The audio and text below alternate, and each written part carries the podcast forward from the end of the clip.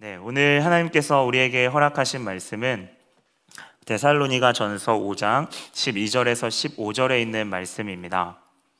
어, 제가 네, 봉독하도록 하겠습니다. 12절입니다. 형제들아 우리가 너희에게 구하노니 너희 가운데서 수고하고 주 안에서 너희를 다스리며 권하는 자들을 너희가 알고 그들의 역사로 말미암아 사랑 안에서 가장 귀히 여기며 너희끼리 화목하라. 또 형제들아 너희를 권면하노니 게으른 자들을 권계하여 마음이 약한 자들을 격려하고 힘이 없는 자들을 붙들어 주며 모든 사람에게 오래 참으라. 삼가 누가 누구에게든지 악으로 악을 갚지 말게 하고 서로 대하든지 모든 사람을 대하든지 항상 선을 따르라. 아멘. 네, 재림을 기다리는 성도의 삶이라는 제목을 가지고 하나님 말씀을 여러분과 함께 나누고 싶습니다. 우리가 보통 지혜로운 사람이다라고 말한다면 그 사람의 여러 가지 특징을 가지고 있겠지만 당연한 것을 귀하게 여길 수 있는 사람입니다. 어, 당연한 것처럼 보이지만 그것이 사람일 수도 있는데요. 이를테면 때로는 혼나고 잔소리 하시지만 부모님이 나를 이토록 키워주신 거, 속을 썩이고 잘 바뀌지 않지만 평생에 의지할 수 있는 아내와 남편이 있다는 것.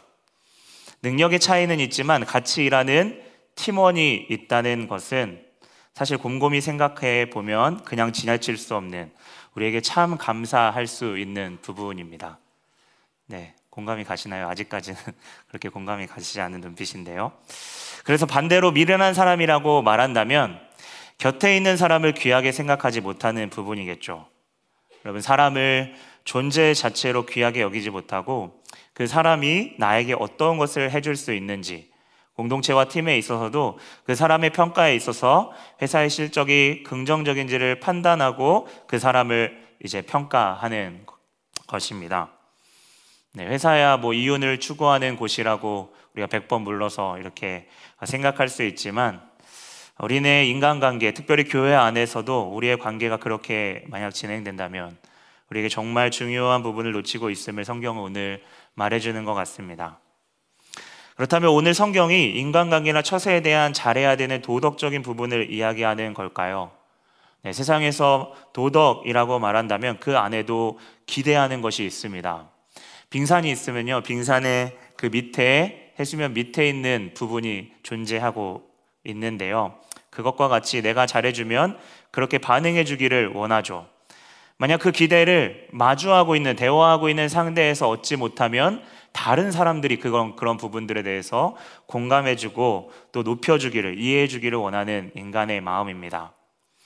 하지만 오늘 본문은 보름 전에 저희가 살펴봤듯이 예수님의 재림을 기다리고 소망하는 우리에게 특별히 지난 시간 강조했지만 예수 그리스도께서 우리의 모든 죄를 짊어지셨기 때문에 그 은혜를 아는 우리에게서 어, 자연스럽게 나아가는 어쩌면 먼저는 당시의 데살로니가 성도들에게 이야기한 것이고요. 21세기를 살아가는 우리에게도 지금 그 중요한 부분 우리가 반응하며 하루하루 살아가야 되는 그 관계 가운데 우리가 어떻게 나아가야 될지를 오늘 성경 말씀을 이야기하고 있습니다. 오늘 본문을 보면서 재림을 준비하는 성도의 삶을 좀 생각해 본다면 어, 우리 가운데 혹시 다소 밋밋하게 네, 보일 수도 있습니다. 이렇게 준비하는 것이 맞나라고 싶을 정도로 어, 평범한 이야기를 하죠. 하지만 예수님도 마태복음 24장의 재림의 때에 어떠한 사람들은 밭에 있었고 어떤 사람은 맷돌질을 하고 있을 거라라고 하셨습니다. 우리의 재림의 모습에서 무엇인가 색다르게 준비하기보다는 그 자리에서 그 영역에서 예배하면서 주님의 마음으로 일하고 사랑하는 것임을 이야기해 줍니다. 항상 그렇지만 네, 우리 가운데서도 이 본문을 읽을 때에 어쩌면 이 본문 해석 자체가 어려운 것은 아닐 수 있지만 그것을 마음의 중심으로 받아들이면서 온전하게 이해하면서 따라가는 것은 쉽지 않은 내용입니다. 오늘 먼저 가장 귀히 여기는 권면의 대상이 나옵니다. 성경 말씀 제가 다시 봉독하겠습니다. 형제들아 너희에게 구하노니 너희 가운데 수고하고 주 안에서 너희를 다스리며 권하는 자들을 너희가 알고 그들의 역사 네, 역사라고 하면 그 힘을 다해서 일하는 거겠죠. 역사로 말미암아 사랑 안에서 가장 귀히 여기며 너희끼리 화목하라. 먼저 바울은 교회 안에서 사역자들과 리더들을 귀하게 여기기를 권면합니다. 바울은 점도하면서 교회를 계속 세우는 역할을 하였습니다. 그중 누군가는 세워진 교회에서 양떼를 돌보는 목사와 장로로서의 역할을 감당했습니다. 실제로 사도행전 20장 4절에 나오는 데살로니가 사람 아리스도하고와 세군도가 바로 그러한 역할을 감당했습니다. 분명 사람들 인식에는 바울과 같이 존경을 그들도 똑같이 표하는 자들도 있었겠지만 의문을 품는 사람들도 있었을 겁니다.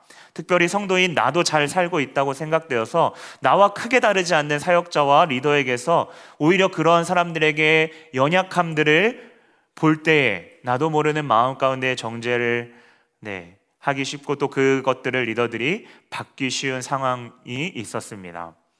바울은 데살로니가 성도들에게 있어서 사역자의 능력에 있어서 인정하고 그것으로 그것을 귀히 여기지라라고 말하 오늘 말씀에 말하고 있지 않습니다.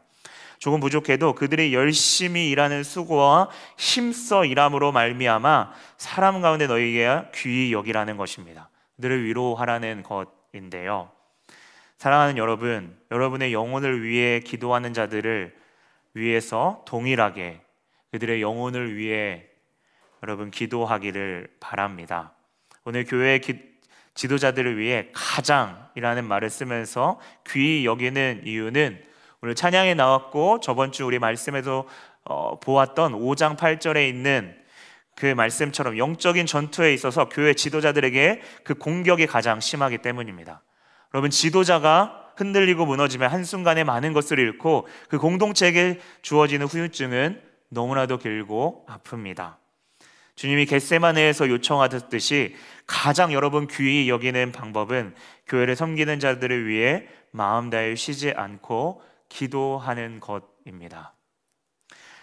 우리에게 교회 지도자들의 섬김은 어쩌면 당연한 것일 수 있습니다. 사역자 또 셀리더의 자리들, 팀장의 자리들 같이 영혼을 생각하며 또 팀을 이끌어가며 기도하는 자리에 있어서 그들의 역할은 분명하게 선명하게 보입니다. 하지만 그 귀한 일을 감당하는 것을 우리가 감사로 여기고 우리가 그러한 섬기는 일들을 위해서 기도하며 정말 귀히 여긴다면 그 공동체에서 역사하시는 그 하나님을 우리가 깊이 맛보아 알 것입니다. 성경은 이에 대해 12절 후반부에 너희가 그것을 알고 라고 표현합니다. 이 아는 것은 내가 어떠한 유명인, 연예인과 같은 사람들의 프로필을 아는 것과 다릅니다. 엄마가 나를 어떻게 키워 주셨는지, 내가 엄마가 되었을 때 조금씩 알아가면서 그 가운데 감사와 존경을 표하는 것, 그 진정한 그것이 귀하다는 것을 우리가 알면서 우러나오는 그 존경함을 쉬운 성경 그래서 존경하다라는 표현을 썼습니다. 그것을 오늘 성경은 알다라고 너희가 알아야 된다라고 이야기하죠. 그런데요, 오늘 이 수고로움과 힘씀에 대한 존경은 우리가 곰곰이 생각해 보면 사역자들의 관계에 납득되는 상황이나 관계가 평탄할 때에는 여러분 이 말씀이 쉽게 동의되어집니다. 어쩌면 우리가 기대하는 목회자와 소위 좋은 관계일 때죠. 하지만 관계가 더 가까워지면 서로의 허물을 더 알게 되고 그렇게 되면 조금씩 불편한 관계가 때로는 네, 이루어지기도 합니다.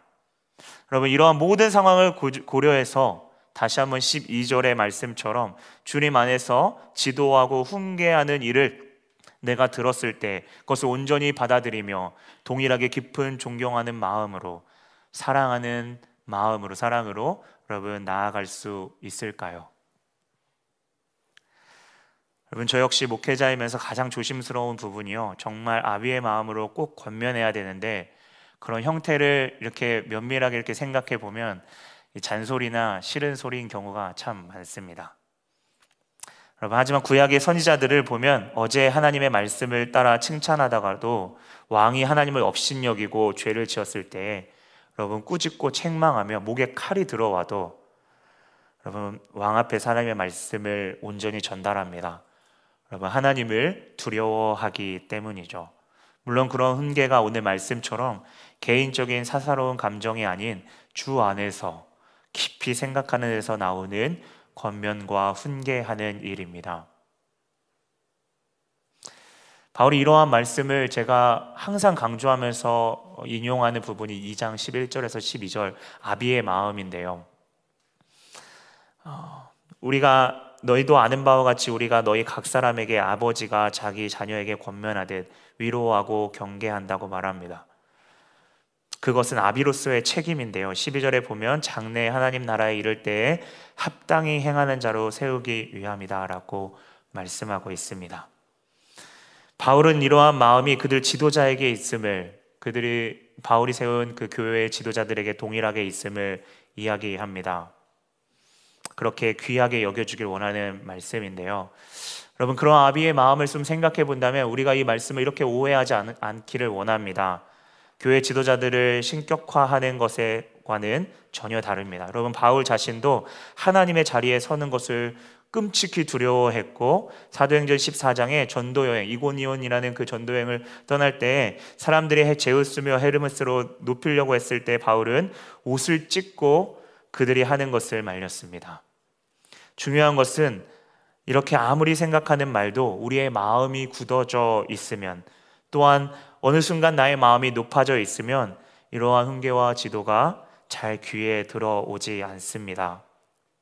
어릴 때는 내가 조금 어떨 때는 내가 조금 더 안다고 생각할 때 더더욱 존경하며 귀히 여기기가 쉽지 않습니다.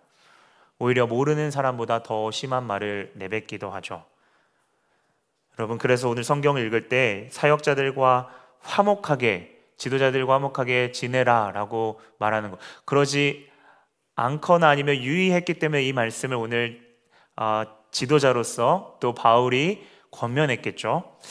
어, 그렇게 화목하게 지내는 것이 쉬울 것 같지만 때로는 의외로 쉽지 않음을 보게 됩니다.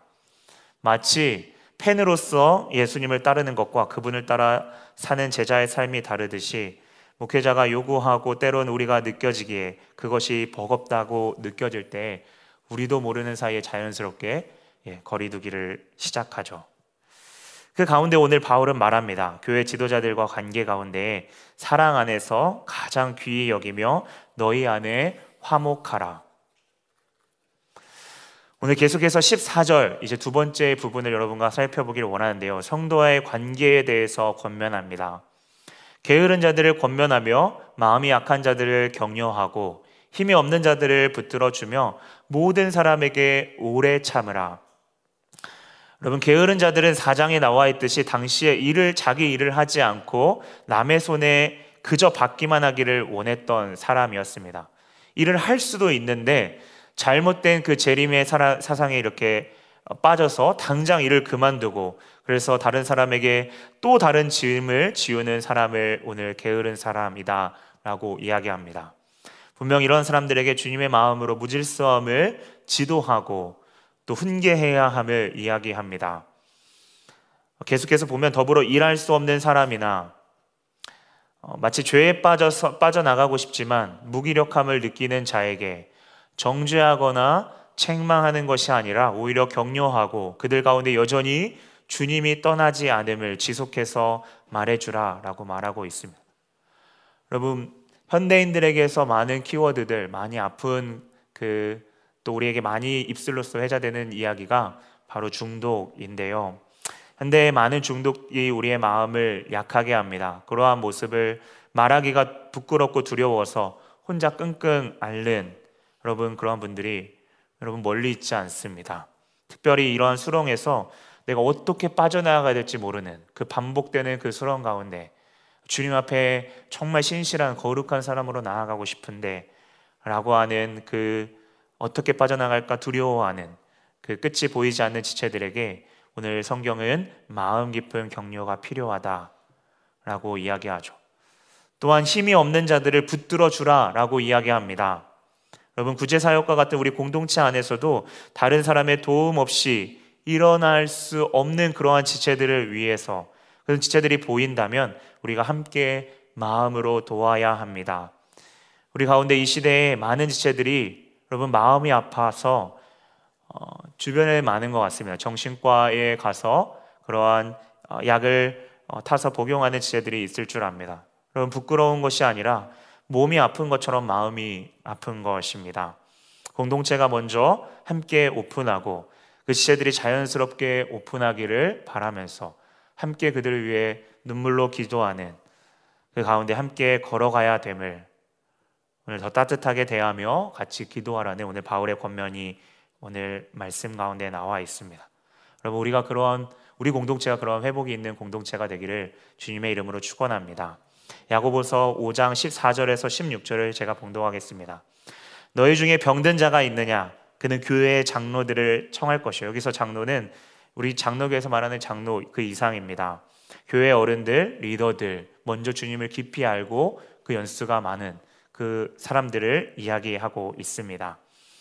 그들은 주의 이름으로 기름을 바르며 그를 위하여 기도할지라 믿음의 기도는 병든 자를 구원하리니 주께서 그를 일으키시리라 혹시 죄를 범할지라도 사함을 받으리라 그러므로 너희 죄를 서로 고백하며 병이 낫기를 위하여 서로 기도하라 의인의 간구는 역사하는 힘이 크민이라 아멘 여러분 계속해서 14장 14절 후반절에 바울은 우리가 어, 사역자를 대하면서 우리가 어려웠던 그 부분과 같이 다시 한번 우리 가운데 고민이 되는 여러분 조금은 불편한 이야기를 계속해서 죄 마음으로 권면합니다. 모든 사람에게 오래 참으라. 삼가 누가 누구에게든지 악으로 악을 갚지 말게 하고 서로를 대하든지 또는 모든 사람을 대하든지 항상 선을 따르라. 여러분 우리 가운데 한번 우리 자신을 한번 깊이 먼저 돌아보기를 원합니다. 사람에게 참는 데 있어서 가장 힘든 게 무엇일까요? 사람에게 우리가 무엇인가 있을 때 참는 데 가장 힘든 게 무엇일까? 여러 가지 이유가 있을 수 있지만 그 참는 기한이 언제까지 참느냐를 우리가 알지 못할 때 그것이 그 기한이 없어 보일 때입니다. 언제까지 참아야 돼? 고통도 기한이 있다면 버티지만 보이지 않는 터널 가운데에 우리의 한계를 넘어설 때 여러분 그동안 참아왔던 것과 그 배로 이제 화를 내게 되죠. 여러분 사실 부끄럽지만 그것은 참는 게 참는 게 아닌 거죠. 잠시 누르고 있었던 것입니다. 오늘 목 오늘 말씀에 모든 사람에게 오래 참으라. 기한이 있고 정도가 있고 내가 참을 수 있는 정도의 사람이면 참겠는데 예의도 없고 근본도 없는 그 가운데 주의 사랑을 베풀기는 참 쉽지 않습니다.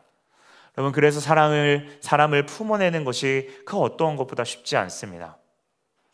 여러분 세상은 선으로 선은 갚아도 돼. 근데 너에게 악한 사람에게는 악으로 갚아야 돼. 그래야 그 사람도 깨닫지. 라고 속삭입니다. 삼가 누가 누구에게든지 악으로 악을 갚지 말게 하고 두 사람이든 그것이 모든 사람이든 우리로 말하면 회사든지 항상 선을 따르라. 여기도 모든 사람과 항상, 모든, 항상이라는 이 부사가 겸해서 사용되고 있습니다. 일부분 내가 어느 정도 품을 수 있는 사람이 아닙니다. 내가 지금까지 마음 가운데 선을 긋고 있는 그 사람에게도 오늘 너가 항상 선으로 나아가라 라고 하는 것인데요. 성도가 재림을 준비하는 삶은 여러분 이처럼 단순한 삶 같아 보이지만 조금만 들여다보면 그 단순한 것을 실천하는 것은 더더구나 어, 쉽지 않습니다.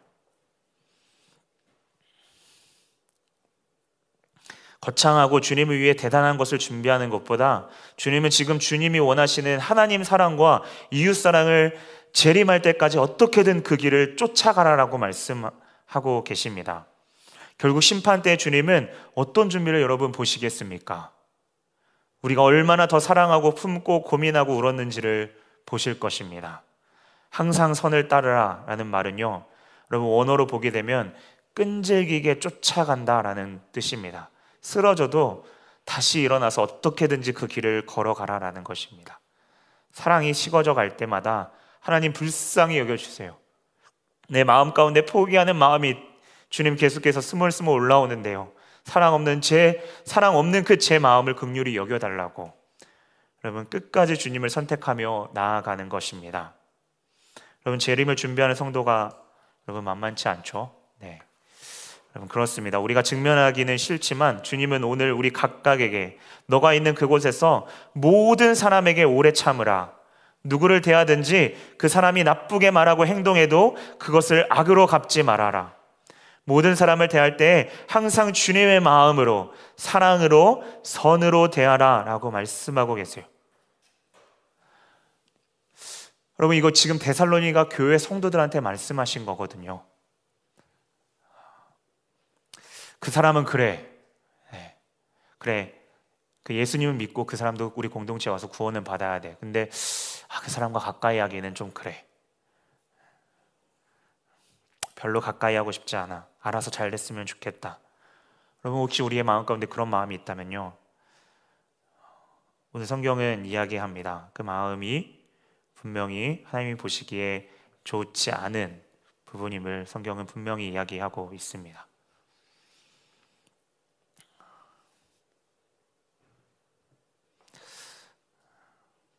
목회자인 저에게도 주님이 항상 말씀하시는 것 같습니다. 그 성도도 나의 양이다. 너에게 비수를 꼽았던 그 자도 네가 내가 하나님께서 사랑하는 자이다. 여러분 우리가 성경 말씀에 요나의 이야기를 알고 있습니다. 요나는 이미 처음부터 알았습니다. 니느의 백성들 그 하나님을 믿지 않고 우리와 나와 우리 민족을 괴롭혔던 그 니느의 사람들이 어, 회개하면 하나님께서 용서해 주실 것을 이미 알았습니다. 그래서 사장에 보면 요나가 성을 내며 화를 내죠. 여러분 우리가 겉으로는 그렇지 않지만 교회 안에서도 피하고 사랑하지 않는 경우가 있습니다. 나에게 거북, 거북한 사람이 여러분 주님이 축복해 주셔서 잘 되는 걸 보게 되면 마음속에 시기와 질투가 쌓여갑니다. 고립되고 여러분 그 사람이 남들도 싫어하기를 은근히 바랍니다. 그렇게 생각할 때 오늘 항상 선으로 대하는 거 여러분 우리에게 어쩌면 이것이 도달하지 못하는 이상적인 부분으로 보이기도 하죠. 여러분 우리는 우리의 자아가 너무 강해서 우리는 우리의 울타리 역량 밖에 있는 사람을 품기가 참 쉽지 않습니다. 모든 사람에게 오랜 참는 것도 실제로 그런 배신을 당해본 사람들에게는 쉽게 던질 수 있는 말은 분명히 아닙니다. 그러나 오늘 이 말씀에 순종하기를 원한다면 주님 그렇게 내가 반응하기를 그 가운데 원한다면 먼저는 내가 얼마나 부족한 사람인지 주님 앞에 마치 감출 것, 감출 것 없는 그 내 자신의 내 중심을 주님 앞에 정직하게 내 보여야 합니다. 여러분 겉으로는 떳떳할 수 있지만 남들이 알면 큰일 나는 내 모습이 여러분 비춰지면 안 될 것 같은 여러분 그 가운데 마치 어떻게 표현해야 될까요? 네, 우리 어둠에 있다가요 빛에 이렇게 방불을 이렇게 탁 키면 눈이 부시고 시리죠, 그렇죠? 그런 거와 같이 우리 예수님의 더 가까이 하고 그 존재, 우리 감출 것 없는 그 생각, 나의 생각 가운데 주님이 찾아오시고 그 가운데 계심을 여러분 조금은 힘들지만 그렇게 주님 앞에 더 가까이 나아갈 때 여러분 내 거친 모습이 그대로 보이게 됩니다. 우리가 얼마나 사랑 없고 추악한 존재인지 여러분 주님이 가까이 오시면 오실수록 내가 주님을 가까이 기도하면 기도할수록 더 드러나게 되는 거죠. 그래서 우리를 따끔하게 지도해 주는 사람들이 가까이 있으면 여러분 우리는 자동적으로 피하게 되고 어느 순간 주변에 떠날 때에 이제는 자유인 것 같다라고 느낄 수 있습니다. 마치 하나님을 떠난 사람처럼 잠시 잠깐 행복하다고 느끼지만 우리는 예수께 나아가는 것만이 고통스럽지만 우리의 마음을 온전히 성령께서 진단하며 그 가운데 온전히 돌이킬 수, 진정으로 그 말씀을 따라갈 수 있음을 우리는 알아야 합니다. 로마서 5장 6절입니다.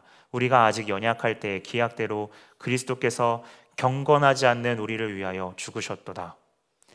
예수님의 빛이 우리 가운데 가까이 다가올 때 아프지만 내 모습을 진실하게 그분 앞에 드러내며 그렇게 하나님의 은혜로 다시금 채워질 때 12절에 12절 이하의 삶이 우리가 힘써서 되는 것이 아니라 그분이 행하시는 역사함으로 이루어짐을 우리는 진정으로 알게 될 것입니다.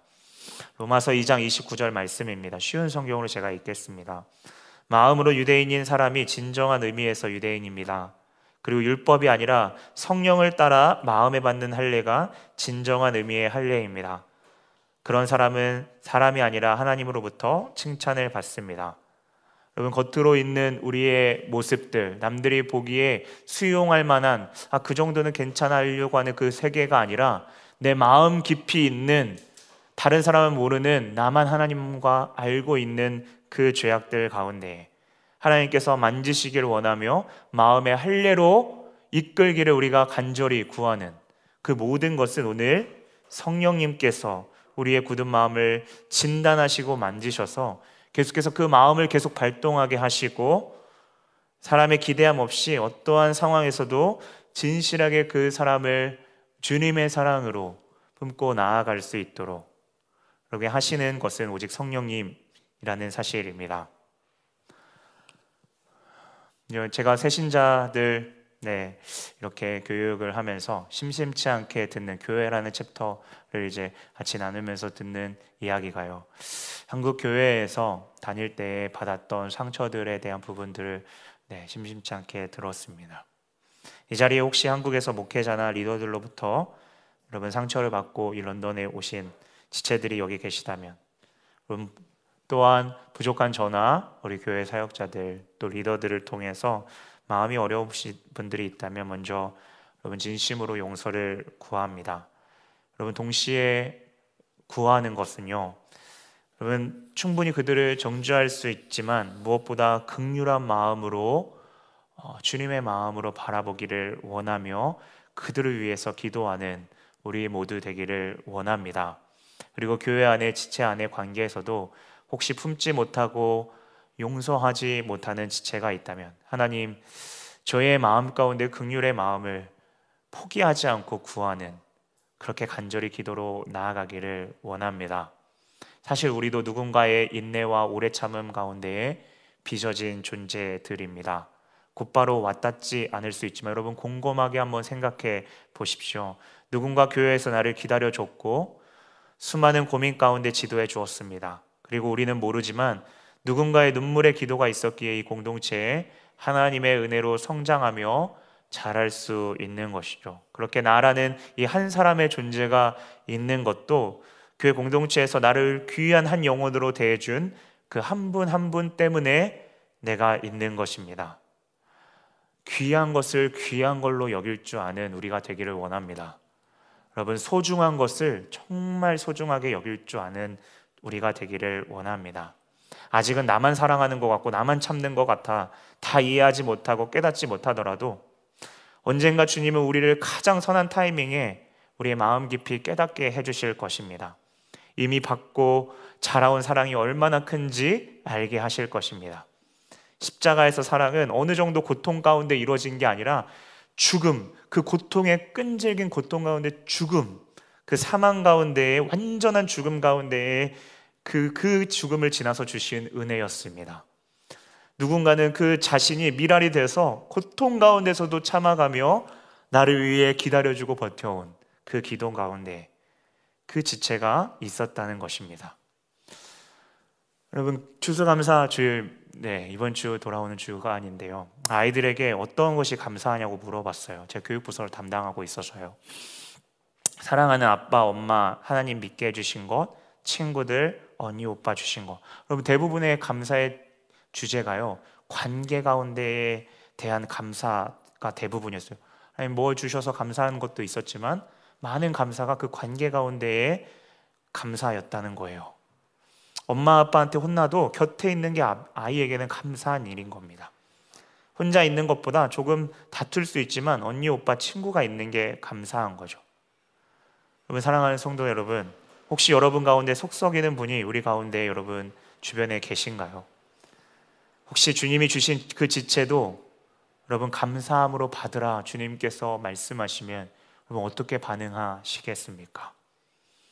그분을 통해 우리 또한 그렇게 나은 사람이 아님을 하나님께서는 보게 하시며 우리 가운데 사랑 없음을 보여주시는 것입니다. 그렇게 그 한 분을 바라보는 가운데에 조금씩 하나님은 성령 하나님 우리의 그릇을 넓혀 주시고 그 사랑을 부어 주시는 하나님의 선함이 여러분 그 가운데에 있음을 우리 가운데 깨닫게 해 주실 것입니다. 오늘 사역자들이 애쓰고 우리 성도들 간에 인내하며 나아간다고 고백하지만 여러분 우리가 하는 그 어떠함보다 하나님이 우리 가운데 보이지 않는 순간마다 항상 수고하셨으며 역사하셨고 오래 참으셨으며 하나님은 항상 선하셨습니다. 우리가 하나님을 대적하고 범죄한 연약한 죄인이었을 때에도 항상 선하셨습니다. 여러분 하나님을 사랑했던 사람들 여러분 오늘 악을 악으로 갚지 말라 모든 자들에게 참으라라고 말씀하셨는데요. 하나님을 가장 사랑한다고 하나님을 가장 안다고 생각했던 유대인들이요. 네. 하나님 십자 예수님 십자가에 못 박는 데 있어서 주도하고 네. 예수님을 그렇게 네, 죽였습니다. 유대인들 마음 가운데 있었겠죠. 메시아라면 저 로마 사람들의 압제에 있어서 우리를 공격했던 그 악을 어느 정도는 갚아줄 수 있는 군사적으로 갚아줄 수 있는 그 가운데 여러 가지 이유가 있었겠죠. 하나님의 자기 백성을 보호하시고 하나님 자신을 지키신다는 어떠한 명목도 들어갔을 겁니다. 결국에 그들의 마음 근저에 있는 것은 악을 앞으로 갚는 것이었습니다. 하나님 주님께서는 십자가에서 침묵하셨습니다. 끝까지 그 고난과 그 분이 받으셔야 됐던 그 사명을 온전히 순종하셨습니다. 예수님을 못 박으라 했던 그 유대인에게 네. 아, 그 모습이 어쩌면 우리의 내 하나님 순종한다고 이야기하지만 반절만 내가 할 수 있는 범위 안에서만 내가 순종하고 사랑하는 것은 아닌지 우리 한번 생각해 보기를 원합니다. 오늘 너희 안에 화목하라. 모든 사람에게 오래 참고 항상 선을 좇는다는 것은 결국 저희가 어, 오늘 읽지 않았지만 오늘 앞절에서 보이는 고백했던 것처럼 우리를 위해 죽으신 예수 그 십자가의 은혜를 깊이 아는 자가 온전히 걸어갈 수 있는 길입니다. 그리고 어느 순간 여러분 지도자를 귀히 여기는 마음보다 정죄하는 마음이 들 때에 내 마음 가운데 먼저 주님의 마음을 부어 주시기를 간절히 기도하며 나아가기를 원합니다. 여러분 동시에 지도자들과 또 리더들을 위해서 그 부족함을 위해서 여러분 기도해 주세요. 오늘 또 기도의 시간에 그렇게 위해서 기도해 주시기를 바랍니다. 또한 주님께서 맡겨주신 공동체를 주님이 원하시는 방향으로 인도해 주시기를 여러분 마음으로 기도해 주십시오. 여러분 그렇게 주님의 재림을 준비하며 우리가 부르신 그 자리에 있어서 주님의 사랑을 나누는 우리의 공동체가 되기를 주님의 이름으로 부탁드립니다. 아멘.